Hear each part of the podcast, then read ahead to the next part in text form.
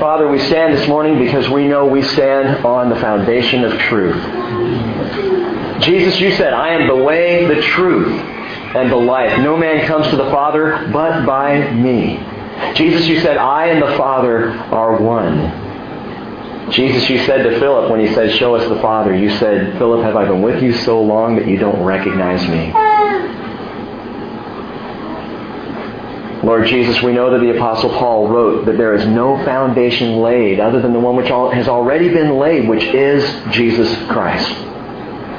And we stand on this foundation of truth this morning, thankful, Father, that we can rest secure in the truth of your word and the truth of who Jesus is. May we fix our eyes on him. May we learn to lean into him and trust him with all that we are. And may we grow in that faith and Jesus, we ask that you, the author and perfecter, the finisher of our faith, that you would do that work in this body, Father, over this fellowship. And I pray that that extends, Lord, for every Christian fellowship in this region. Lord, in your kingdom, would you cover us with truth? And may we not be among those who shy away or shrink back. God, bless the study of your word this morning.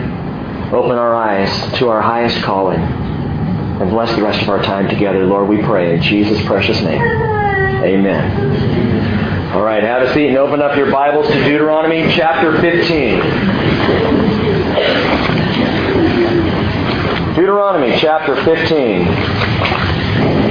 I love it. I did a wedding yesterday evening for uh, Ben and Jenna Harris. And um, at that wedding, part of what we talked about was uh, Deuteronomy chapter 6, verse 4, the Shema. Jenna's uh, side of the family, her mother, and grandmother, uh, being Jewish, I, I made mention, I, I referred to the book of Deuteronomy in the Torah. I didn't say it was in the Bible. It is. Bible, Torah. Torah is just the first five books of the Bible. So I mentioned we're reading out of the Torah, Deuteronomy chapter 6, verse 4, and read it went on. And it was funny to me because afterwards a guy came up to me, and by the way, I, I mentioned Jesus at other places in the ceremony, went to 1 Corinthians 13. Afterwards, a man came up to me and said, What kind of pastor are you? and I said, A good one.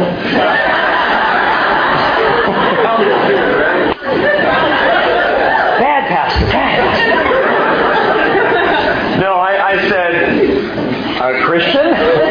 what are you asking? He said, Well, what kind of Christian? Because you, you read out of the Torah. and it just struck me, how wonderful is it? And I told him, I said, Yeah, we haven't even gotten out of the first five books of the Old Testament yet. And he was wondering how you can do that and be a Christian. And I said, Well, Jesus is everywhere in this book. Every word of every verse of every paragraph of every chapter, every page, every book in the Bible is written to point us in one direction, the direction of Jesus Christ, our Lord and our Savior. Amen. So it was interesting as I um, as I approached this morning's study and, and, thought about these things, and, and again looking for Jesus and considering Jesus. You're going to see Jesus again today in these words in a powerful way. But Jesus, gang, for us is the ultimate picture of what we're called to be. Not God of power, which he is, but humble servant, which he was. Referring to himself as Son of Man. The one who came to seek and to save the lost. The one who said, I don't come to be served, but to serve. And to give my life as a ransom for many. That's Jesus. That's the example. That is our highest calling. Now, what's wonderful about all this is two days before I sat down on Thursday morning to study, at our, at our elders meeting, we were, began talking about some new things, some things we'd like to see introduced in the, in the body here, in the fellowship. Actually, not new things, some very old things, things that are very scriptural, but we haven't gotten to this point yet, being as young as we are as a church. And that's the idea of the addition of deacons. But you need to understand something. The church has got the whole elder deacon thing wrong at least by outward perception. The Bible never talks about a board. The Bible never talks about power and authority structures in the church. What the Bible talks about is shepherds and servants. The word deacon is diakonos. We're actually going to get into that a little bit more next Sunday. But it was interesting to me because we talked about this at the elders meeting. We were praying about this, Lord, how do you want us to go here? And we were looking at scriptures about it and really wanting to be biblical in the approach of, of adding this, this role I don't even like to say position, but this role of servant and what that's supposed to look like. And someone at the meeting, I believe it was Frank, said, Hey, Rick, it'd be great if we had some teaching on this in the next few weeks. And I went, Yeah. And in my mind, I even thought, That'd be terrific, but I really want to stay on task here. I want to stay on target. I want to stay in Deuteronomy and keep working through. So I sat down Thursday morning and I said, Lord, if there's something in the next couple of three chapters about servants, that'd be great. if it's not there, can you go ahead and put it in? No. And so I just prayed that, and, and then I began to read through, and I came to Deuteronomy 15, verse 12, and it's awesome. We're going to get there in just a second. Again, this whole idea of servants in the Bible. It's a concept that I set aside years ago, deacons, because I thought it was unnecessary, and I was trying to get away from the whole idea of, of leadership structure and authority and levels. You know, deacons being junior elders, and elders being junior pastors, and pastors being junior Jesus. It doesn't, it doesn't work that way.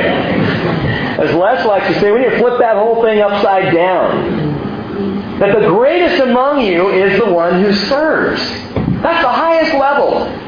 You want to get to the highest of heights in Christianity, you be a servant to other people. For the Lord will exalt the person who humbles himself.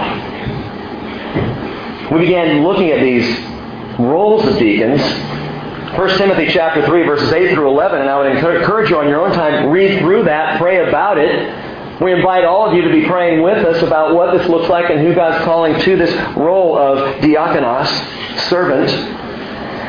We have specific roles of servants throughout the New Testament. Deacons, people who are called diakonos, Epaphras in Colossians 1.7, and Tychicus, Gesundheit, in Colossians 4.7. We have Phoebe in Romans 16.1, a woman. And you could probably add to the list Stephen, Philip, Prochorus, Nicanor, Timon, Pumbaa. I'm not sorry, Parmenas, and Nicholas from Acts chapter 6, verse 5. You could add Priscilla and Aquila, mentioned numerous times, and others throughout the New Testament. You're saying, wait, Rick, I hear deacon and I hear men and women. We're going to talk about that. We're going to deal with this God's way, not our way. If you're uncomfortable with the idea of a woman being a deacon, then you're going to have to have a conversation with Phoebe. because she was. Now, the Bridge Christian Fellowship has not only outgrown this barn, and we have, we're kind of spilling out. And, I know there are those of you in the sun who are just digging it, and that's great. Enjoy yourselves, get tan. but not only have we outgrown this barn, but we have outgrown the ability of a handful of shepherds and a kingly pastor to care sufficiently for this fellowship. It's too much. It's too much to do when we were young and we first began, 20, 30, 40 people, not a big deal. A handful of guys could, could meet those needs, but the needs are much greater than a handful of guys. And I really believe the Lord is leading us for sufficient care for this body, this family, in the direction of needing servants. People in a role of diakonos, deacons, men and women who are ready to stand and be counted, like Jesus, to be those who are among us as ones who serve. Says I need my car washed. no, I'm kidding.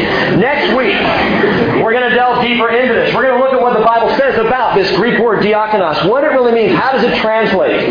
But this morning, as we study, you might be interested to discover the biblical definition, the Old Testament definition of someone who serves, of a servant.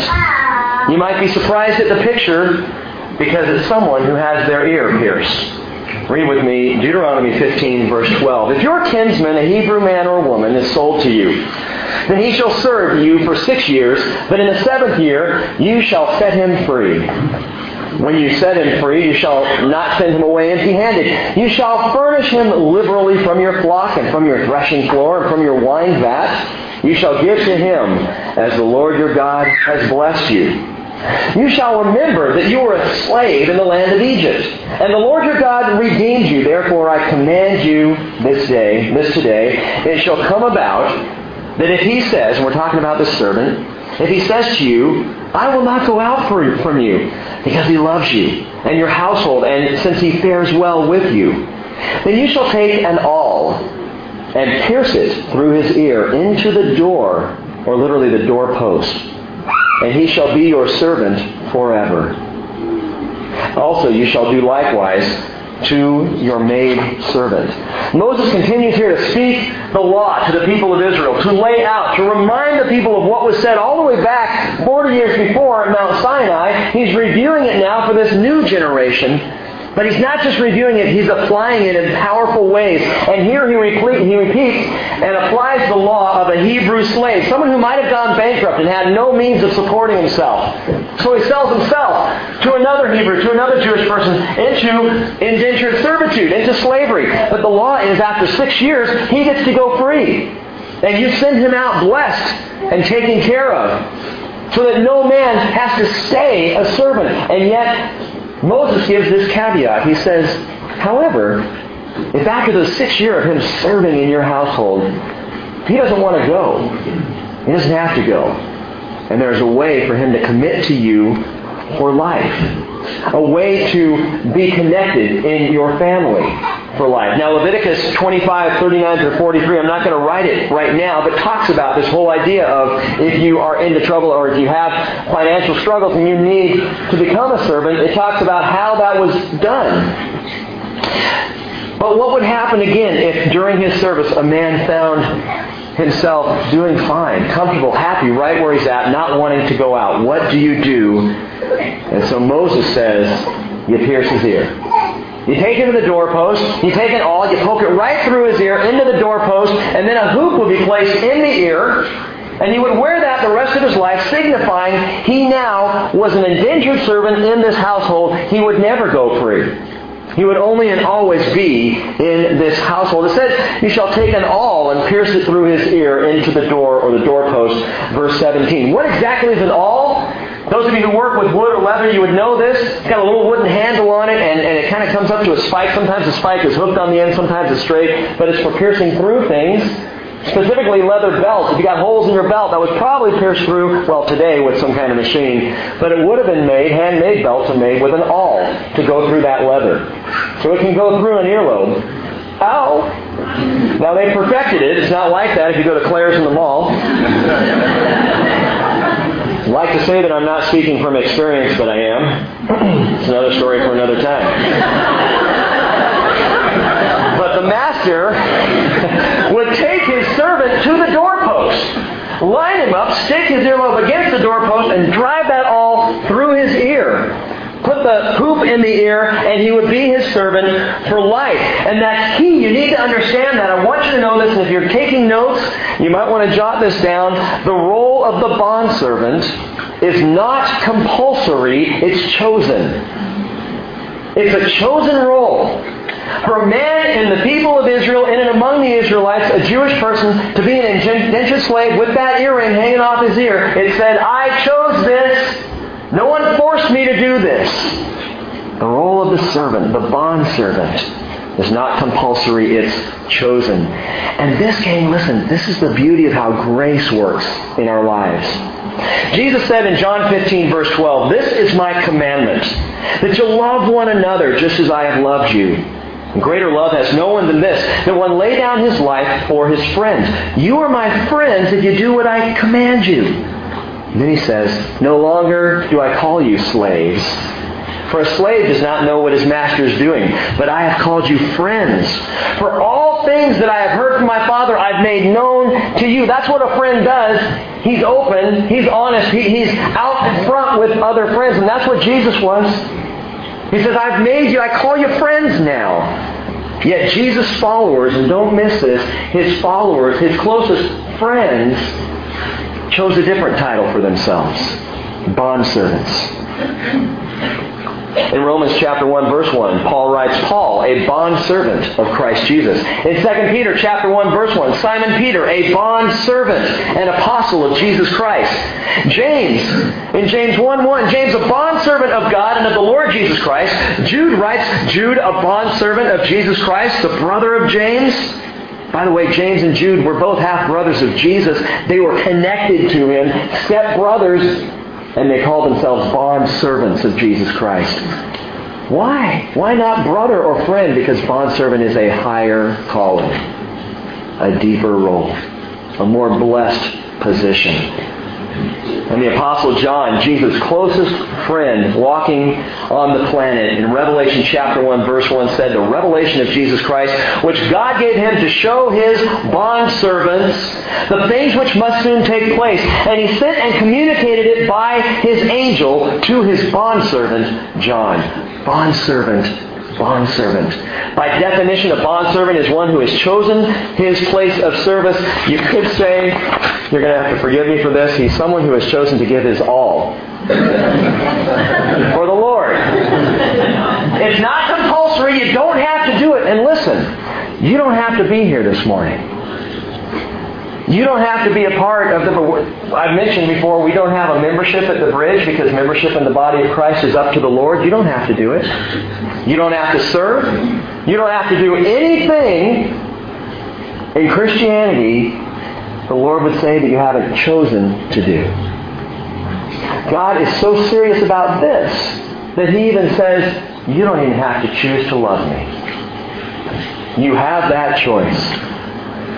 And this is so important that we grasp this. These men who Jesus called friends chose to be called servants because they understood something absolutely wonderful, something greater. Number two in our notes, the role of the bondservant. Not only is it not compulsory, it's chosen, but it's not a burden to be a servant. It is a blessing. And I'll say this, the moment that your service for Christ in any way, shape, or form begins to become a burden, you have slipped out of that role and you're seeking something a little higher actually a little lower. When it becomes a drudgery, let me just make this uh, basic statement at the bridge. If your service becomes hard, stop doing it. I don't want anybody serving here who is serving out of bitterness, serving because they have to. Oh, man. Every time I have to fill those communion trays, I just get sick of it. But I gotta do it for the Lord. God's gonna bless my hard labor. Yeah, hard labor, right. Don't serve unless you've chosen to. And God will bless that. Because the role of the bondservant is not a burden, it's a blessing. Look at verse 16. It shall come about, talking about the servant, if he says to you, I will not go out from you, because he loves you and your household, since he fares well with you. The servant is in a good situation. Three things there that you can note about the servant who is blessed in the position. Three prerequisites, I would say, of indentured servants in the master's house. Number one, he must love the master. Number two, he must love the master's household. And number three, he must love, or she must love, serving in the master's house. You got those three things down? Those are the prerequisites for serving in the household of God. You love the master, you love the master's household, and you love serving in the master's house. Can you say this morning with absolute assurance that you love the Lord? Can you say out loud, I love the master? Amen. But do you really? Deuteronomy chapter 6 verse 4, you may recall Deuteronomy is the book of love. Hear, O Israel, the Lord is our God, the Lord is one, and you shall love the Lord your God with all your heart and all your soul and all of your might. Everything that's in you, man, love the Lord. If you love the Master, you're on your way to being a great servant in the Master's house. And in Matthew chapter 22, verses 37 through 40, Jesus declares this to be the first and greatest of all the commandments of God. Love the Lord your God. Anyone know the second? Love your neighbor as yourself. Hey, if you say you love the master, that's great. But if you're not loving your neighbor, guess what? You don't love the master. To love the master, you have to love the master's household. Our love has to go out 1 Timothy chapter 3 verse 15, it's interesting. Paul calls the household of God, he says it's the church of the living God, the pillar and support of the truth. The household of God, the master's household, it is the church. It is the church. And for reasons beyond me, the Master chose the church to be the representation of his household in the world. We're the house. If someone wants to come to the Lord, they come through Jesus Christ. But they come very quickly to understand that love is expressed and God is presented by his house. Whoops. I kind of think, oh, how are we doing? Paul calls the church the pillar and support of the truth, and that is huge. the pillar and support of the truth? A pillar. Gang, it's a place that people are supposed to be able to go when they need someone to lean on. Actually, it's not a place people go when they need someone to lean on. It's a people that people go to when they need someone to lean on, the household of God. Revelation 3.12, John said, quoting Jesus, Jesus said, He who overcomes, I will make him a pillar in the temple of my God. A pillar is someone that can be leaned on, someone who's standing firm. How in the world do we stand firm as a household of God? On the truth of Jesus Christ. In the love of Jesus Christ. A pillar and support of the truth, the support, gang. The church is not the truth itself, but it exists to support the truth, to bear witness to the truth, to literally be steadfast in the truth. The household of God, the pillar and the support of the truth. And the servant not only loves the master, but he loves the master's household. He loves the church. Do you love the church? A lot of you have been hurt by the church, haven't you?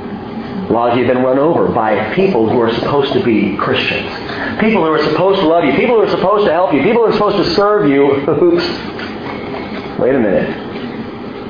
If I'm a servant of Jesus Christ, then I'm the servant. I'm the one who's supposed to be serving.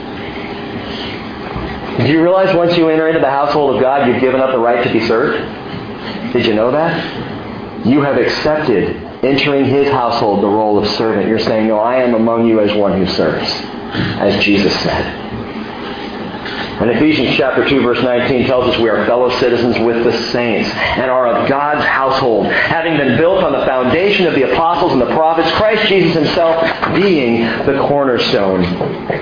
By the way, ever wonder why the servant had his ear pierced against the doorpost? What's that all about? Well, when that happens, a piece of the servant's ear stays in the doorpost, doesn't it? As a matter of fact, I know that's kind of gross. Bible's graphic, what can I say? But it did. And it signified connection to the house. The servant's ears, I mean, the, the, master could have pierced the servant's ear anywhere, out on the street corner, in the bathroom close to the sink so he can wash out the blood. I mean, anything. But it's on the doorpost to, to signify connection to the household. Pierce my ear, Lord, and I am bound to the household of God. And that doesn't mean only when the household of God serves me or treats me the way I ought to be treated. I am bound to the household as a servant. Can you say, gang, that you love the master, that you love the master's household and can you say beyond that that you love serving in the Master's house? That for you, serving in the Master's house is a place of well-being. Some have said, I'd rather reign in hell than serve in heaven. Aside from being theologically incorrect. Nobody reigns in hell. It misses something completely. That service in the Father's household, that the role of bondservant is not only our highest calling, gang, it will bring about the highest blessing you can possibly imagine. To serve. To serve. That's where the blessings are. Not because you have to, but because you want to.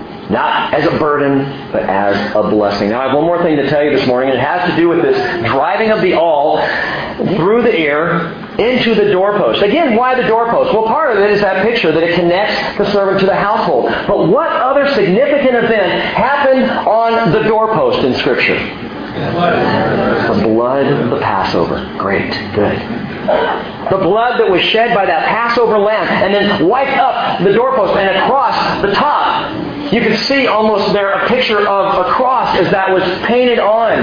That picture of the Passover lamb who is Jesus Christ. Jesus became for us our Passover. Amazing. Amazing. The picture of a servant. Again, we serve not under compulsion. Jesus didn't. We serve under choice. Jesus did.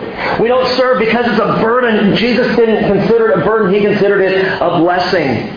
But the doorpost tells us something absolutely wonderful that the bondservant is not. The role of the bondservant, and don't miss this, the role of the bondservant is not about clout, it's about Christ likeness. If you're ever asked, man or woman, to be diakonos in a church, a servant, it is not a special honor. I am now on the board of the deacons. I have just stepped out of the fellowship up to the next level. No. Christ didn't step up to the next level when he came to earth, did he? He stepped down. And that's our calling to step down. And to keep stepping down, one author put it, walking the path of the downward spiral that results at the end of the foot of the cross. Service like Jesus, going down, not up. The role of the bondservant is not about clout, it's Christ's likeness. Okay, but what, again, does the doorpost have to do with Christ? Exodus 12, verse 3. On the 10th of this month, they are each to take a lamb for themselves according to the father's households, a lamb for each household. Your lamb shall be an unblemished, male a year old. You may take it from the sheep or from the goats. You shall keep it until the 14th day of the same month. Then the whole assembly of the congregation of Israel is to kill it on twilight. At twilight, by the way, Jesus was killed on the 14th day of the month at twilight, same time as the Passover lamb would be killed. Moreover, they shall take some of the blood and put it on the two doorposts, on the lintel of the houses in which they eat it.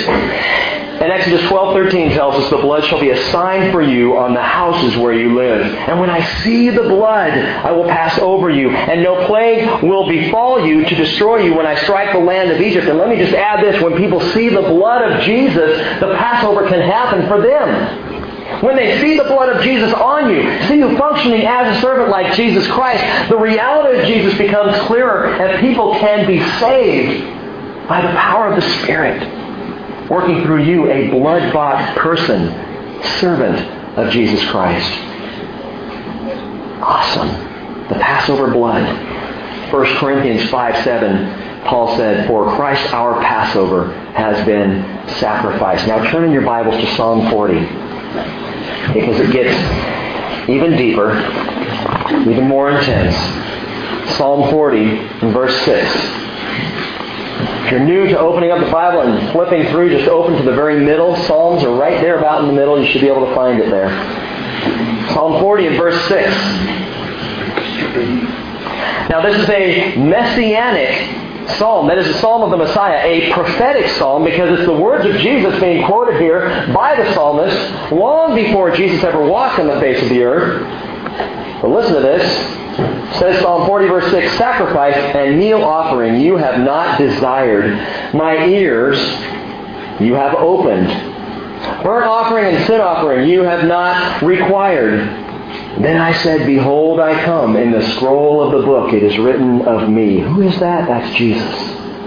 I delight to do your will, O my God. Your law is within my heart. I have proclaimed glad tidings of righteousness in the great congregation. Behold, I will not restrain my lips. O Lord, you know. Because the Father knows the mind of the Son. This is Jesus speaking. Behold, I come and the scroll of the book. is written of me. These are the words of the coming Mashiach in the Hebrew, Messiah, Christ, Savior to us who did come, by the way, the first time. Behold, I come in the scroll of the book it's written of me. He came the first time as the suffering servant of Isaiah 53. But notice this. Look at verse 6. It says, My ears you have opened. The word opened is kara in the Hebrew. The literal translation is, My ears you have dug. My ears you have bored through. My ears you have pierced. And so we see back in Deuteronomy 15 this picture of the servant whose ear is pierced that he might always be connected to the household of God. Now in the prophetic psalm of Jesus Christ, my ear you have pierced that I might serve in the household of God forever. And who might serve in the household forever? Jesus. Because the highest calling is that of a bond servant. But there's more. The Hebrew writer quotes Psalm 40 over in Hebrews chapter 10 and verse 5. It says, Therefore, when he comes into the world, he says, Sacrifice and offering you have not desired. And now, the Hebrew writer, he misquotes it. See, there are flaws in Scripture. He blew it. He doesn't quote it directly. If you're reading from Psalm 40, verse 6, it says, Sacrifice and meal offering you have not desired. My ears you have opened or pierced. But Hebrews 10 verse 5 says, Sacrifice and meal offerings you have not desired, but a body you have prepared for me. It's not a mistake, gang. The body prepared for Jesus was like the ear of the servant. The body was pierced. The ear of the servant pierced at the doorpost. The body of Christ pierced on the cross of Calvary. The nails, not an awl, but a nail going through the hands of Jesus into the wood of the cross, not a little doorpost of a house. And it is through this that the blood of Jesus was poured out, that the household of God might know that they have the covering of the blood of Christ for all eternity, not just for now.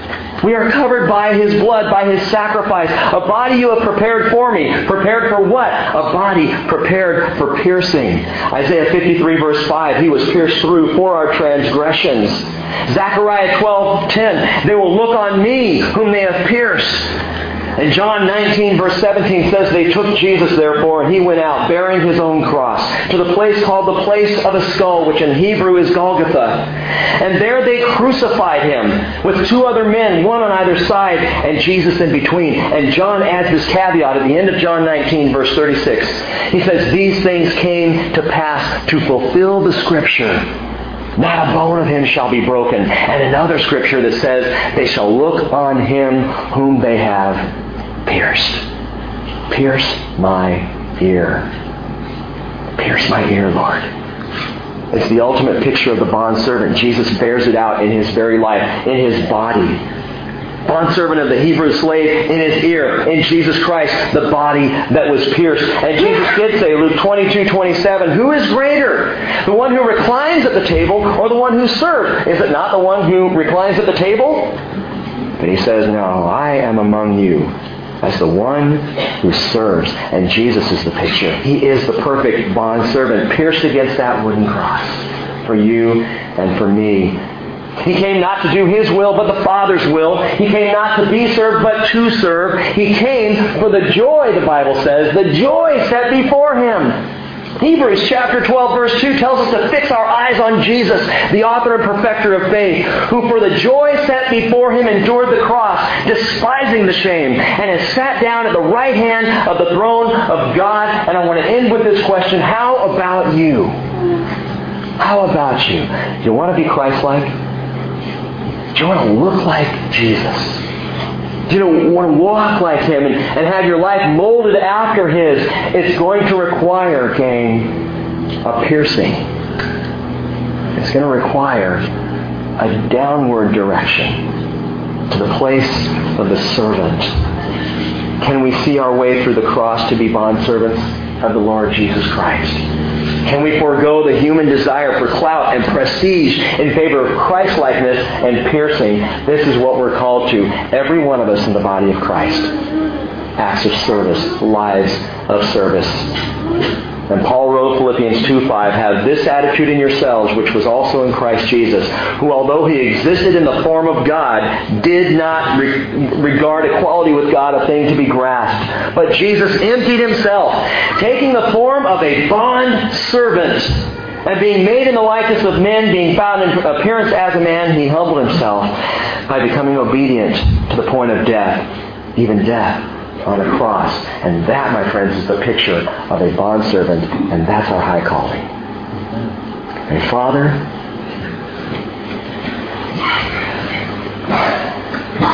Lord, it is so hard to walk in this flesh.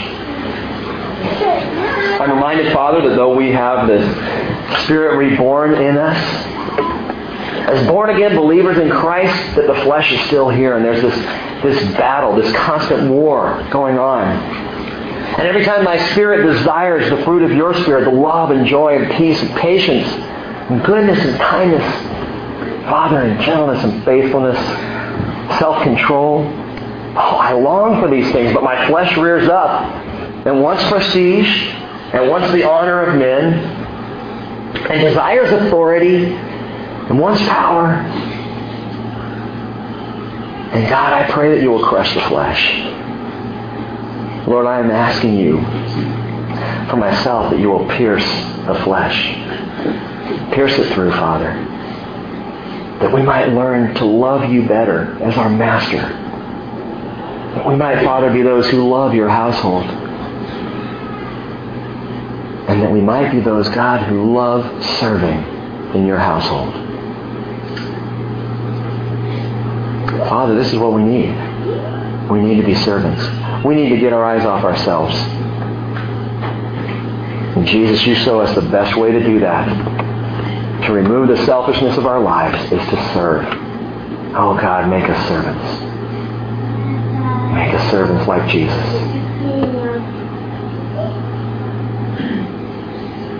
That, Lord, I might learn to be a servant in your house. I believe. In fact, fellowship, as we pray this, would you repeat this after me, all of us together? I believe that Jesus is the Christ, the Son of the living God. And He is my Lord. He is my Master. And He is my Savior. Amen.